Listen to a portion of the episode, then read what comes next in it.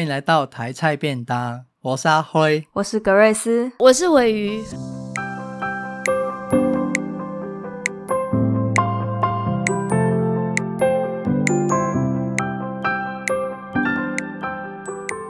好，我们今天是一个小单元，我觉得好像我们很久没有录小单元的感觉。对，因为上一次是特辑。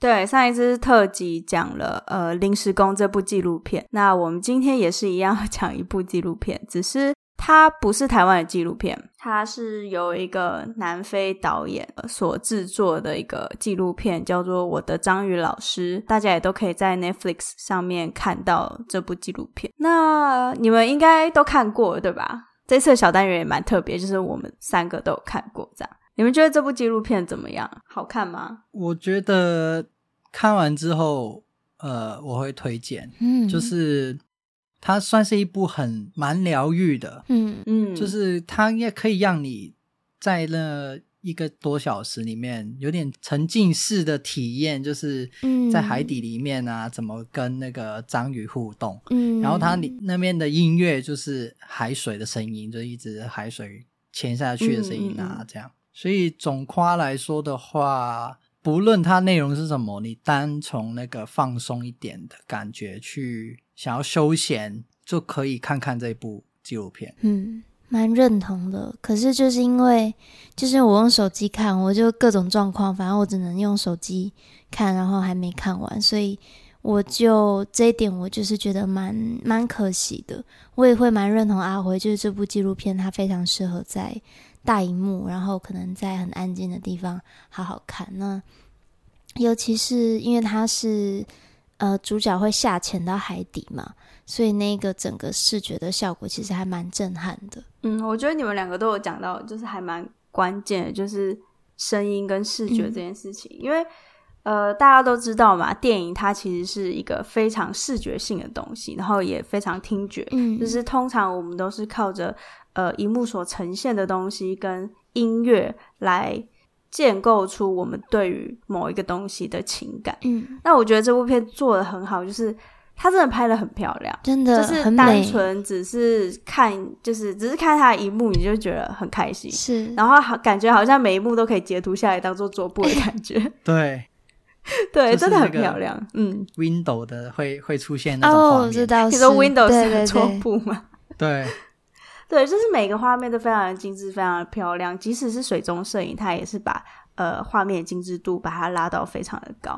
那它透过这样子的方式，其实会让我们有一种对于自然的敬佩，然后对于自然的正则感。嗯、所以我觉得刚刚尾鱼就是也有说到说他用手机看，阿辉应该是用电脑看吧？我用电脑看的。对，然后我还把它投影出来看，所以就是 我觉得在。对，就是在一个更大的荧幕跟就是音效更大的呃一个情况底下，你更能感受到那种自然带给你的震撼感。我觉得这是、嗯、呃，我觉得这是他把就是影像这件事情有做到很好的地方，因为他把影像的一个呃优点给发展出来了。我觉得这部片呃，我我想讲的就只有一个点啊，毕竟这是小单元，不能超时。嗯、呃。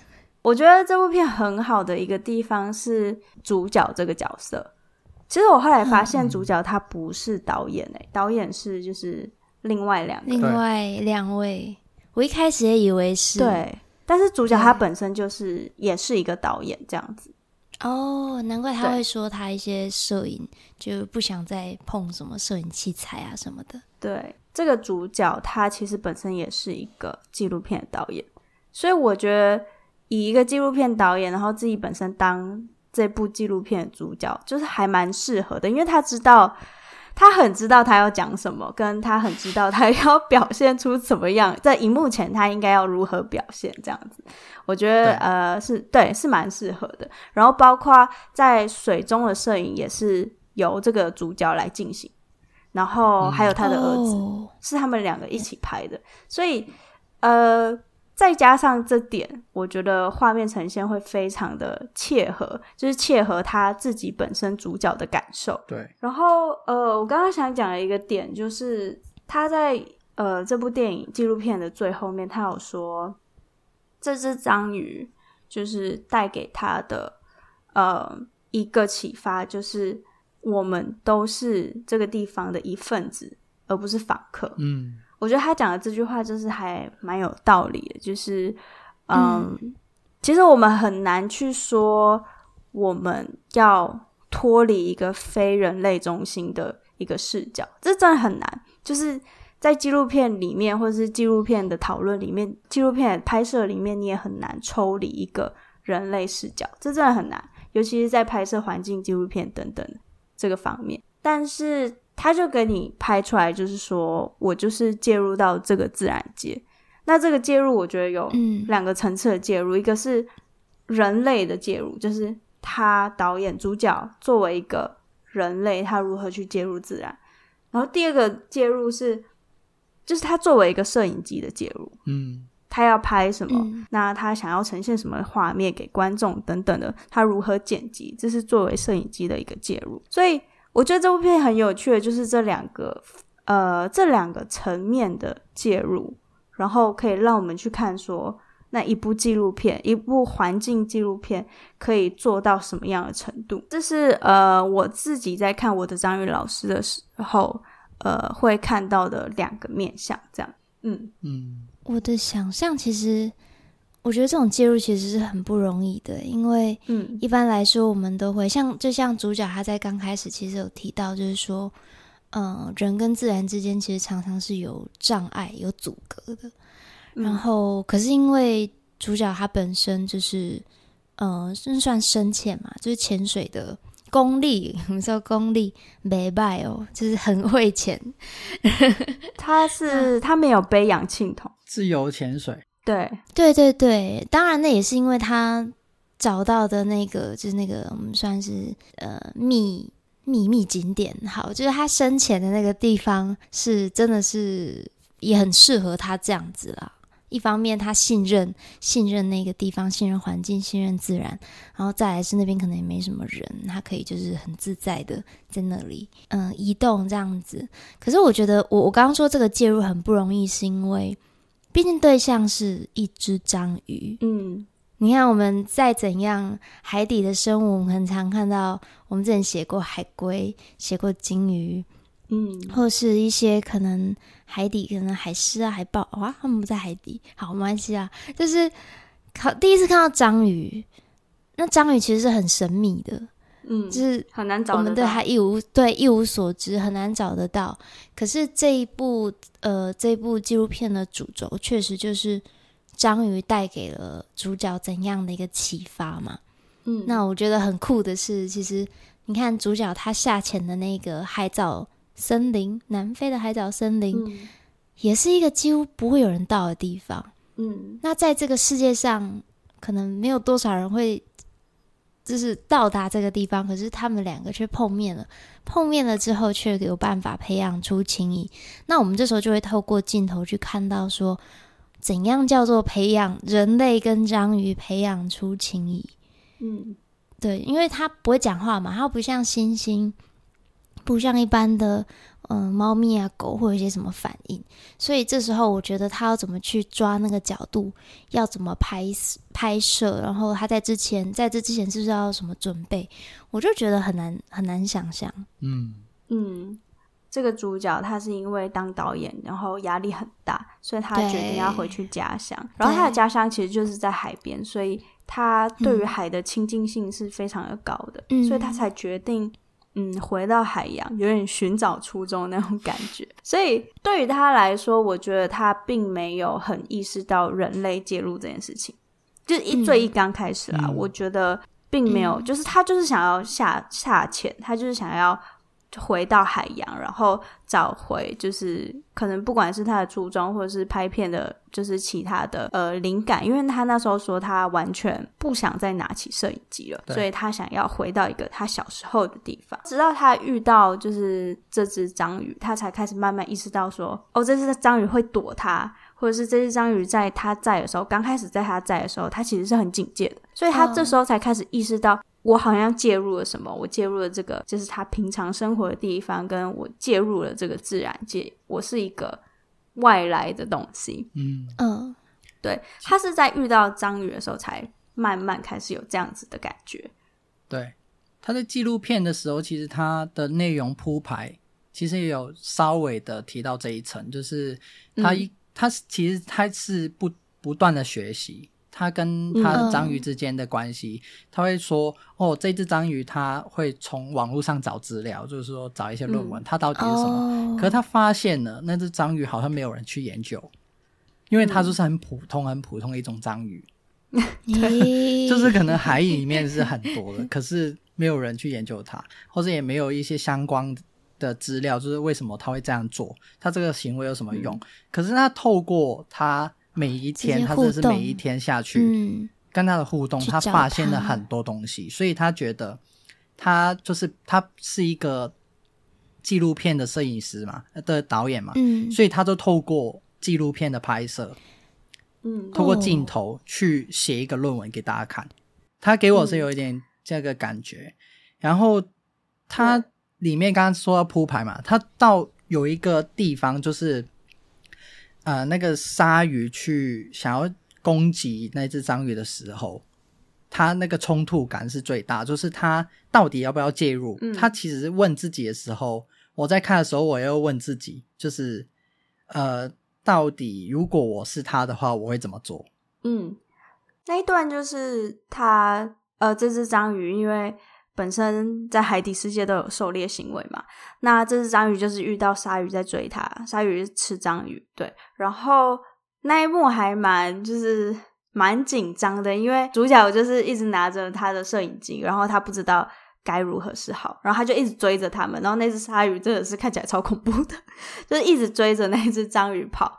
他最后还是没有去帮那只章鱼，但是呃，我觉得这这个是一个纪录片非常嗯纠结的地方，就是当你在拍摄的时候，你要介入到什么样的程度？当你的被拍摄者遇到危险的时候，你应该要选择记录下来，还是你要选择伸手帮助他？对，嗯，呃，这部纪录片它没有很，我觉得它好看的地方是在于说它并没有。很教育性质，呃，像我们可以看到纪录片有非常多的性质嘛。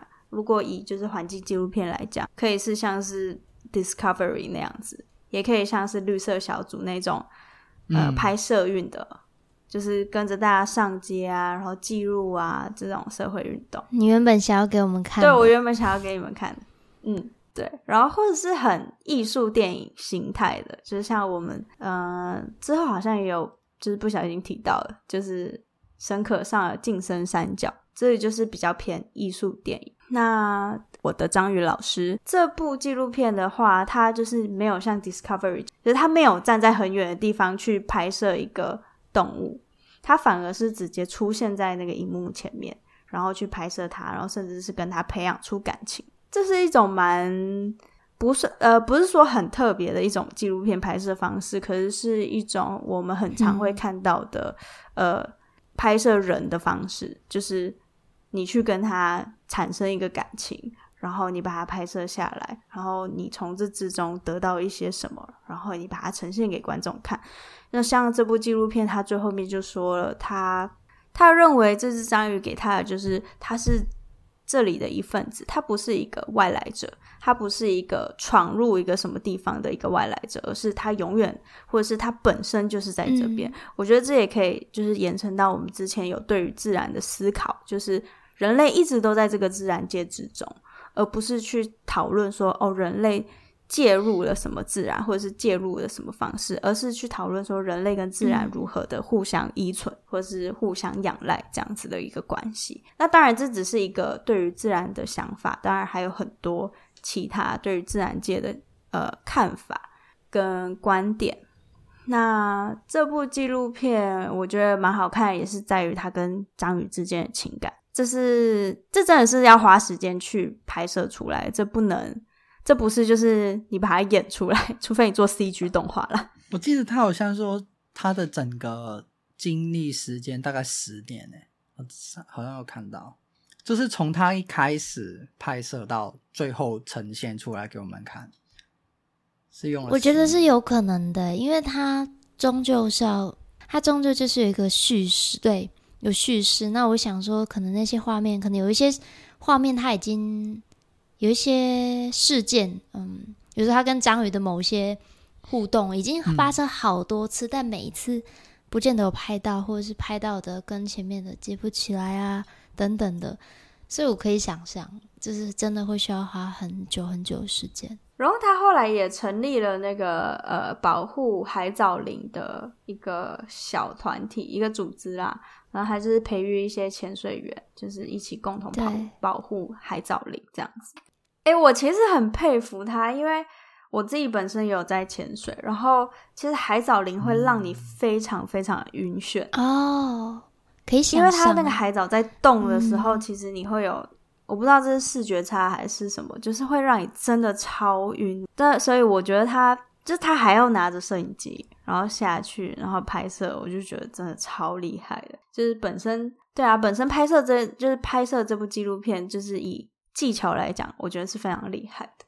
对，对，他除了在海底里面，其实他有用几个，就是有用一种很经典的纪录片的那个视角，就是他坐在对面。他在跟我们讲讲故事，嗯、就是那个画面，嗯、对对，访谈的形式。呃，对，但是他不会无聊，因为对，就像我刚刚说的，他之间的感情是很有趣的。嗯、那可能中间会有一点小无聊，就是你说哪一边？纪录片？你说哪一边？就是就是他，因为他有一阵子就是一直。对，就一直下水，就重复下水，重复下水，然后一直到遇到鲨鱼，就是比较有趣这样子。对对对。然后或者是一直查资料，一直查资料之类，就是中间的一些小片段，呃，会稍显无聊。可是这些小片段都是慢慢堆叠出这个主角对于这只章鱼的呃喜欢，就是那个情感堆叠，就是透过那些。对，对，对，对，还有他是一开始他就是。可能每天下去看一看，他到后来是他无时无刻都在想那只章鱼到底在干嘛。对，然后他还他还在一个很危险，就是通常潜水都是白天嘛，他一个人晚上去潜水其实是很很危险，因为你看不到下面。可是他就是为了他要看那只章鱼晚上去吃饭，或是去干嘛在干嘛，所以他晚上下去找他。对，其实老实说，他终究还是介入了，就是他终究还是他还是他最后就是那只章鱼被鲨鱼就是咬伤的时候，他还是有拿食物给他吃，这样子。嗯、他当然他会很想要就是降低这种就是他去跟这只章鱼就是改变这只章鱼的习性的任何行为，可是对，嗯、呃，人的情感嘛，就是终究很难去压抑，所以他最后还是有去帮助他，然后。呃，每天去关心他，然后去查看他的状况。到后来，呃，这只章鱼的寿命就是到最后的时候，呃，章鱼章鱼的寿命只有一年，在它产卵之后，它就会死亡。然后看起来这个主角也是蛮伤心的，就是代表着，其实在这每一天的下潜的过程中，他们还是会产生出嗯蛮深厚的情感。所以最后就是他带着儿子。再下去的时候，就看到很多小小的章鱼，他就会那个旁白就开始说，他可能就是他的后代之类的，他还是会想到那只章鱼了，就对了。这个过程就是也是大自然一定会出现，就是就好像他带他儿子一样，就大自然就是生出很多不同的小章鱼，而他生了他儿子。而且刚开始本来是一个非常个人的。一部纪录片，对，其实刚开始非常的个人，他就是他是为了自己而而而下潜的，他其实真的是为了自己，他就是想要，他只是想要散心的感觉。可是到后来，他发现就是这片海洋不是只有他自己，那能体会到这片海洋的可以是更多人，所以他才成立这个组织，嗯、保护海藻林的这个组织，然后他带着他的家人一起下潜。我觉得这件事情不仅仅是。就是纪录片带给我们，我觉得最大的收获应该也是主角本人这样子。对对，好，我觉得我们今天 差不多到这边。嗯嗯、呃，这部片还蛮好看的，就是没有大家想呃没有就是大家对于纪录片想象的那种沉闷感啦，是呃剧情蛮紧凑的，然后画面也非常的好看漂亮，然后就推荐给大家我的张宇老师。那我们今天就到这边，追踪我们的 IG 台菜便当，对，然后到 Apple Podcast，呃给我们五颗星，感谢，还有订阅。好，那我们下次见喽，拜拜，拜。拜拜。